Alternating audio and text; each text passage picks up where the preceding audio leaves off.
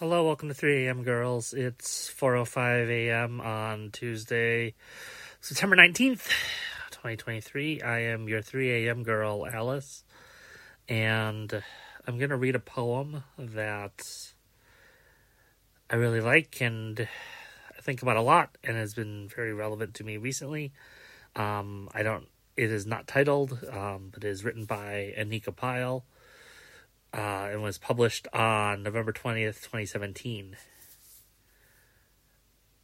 Wish I was a normal girl who wanted normal things on a linear path, or at the very least, could feel more joy and less shame in the simple.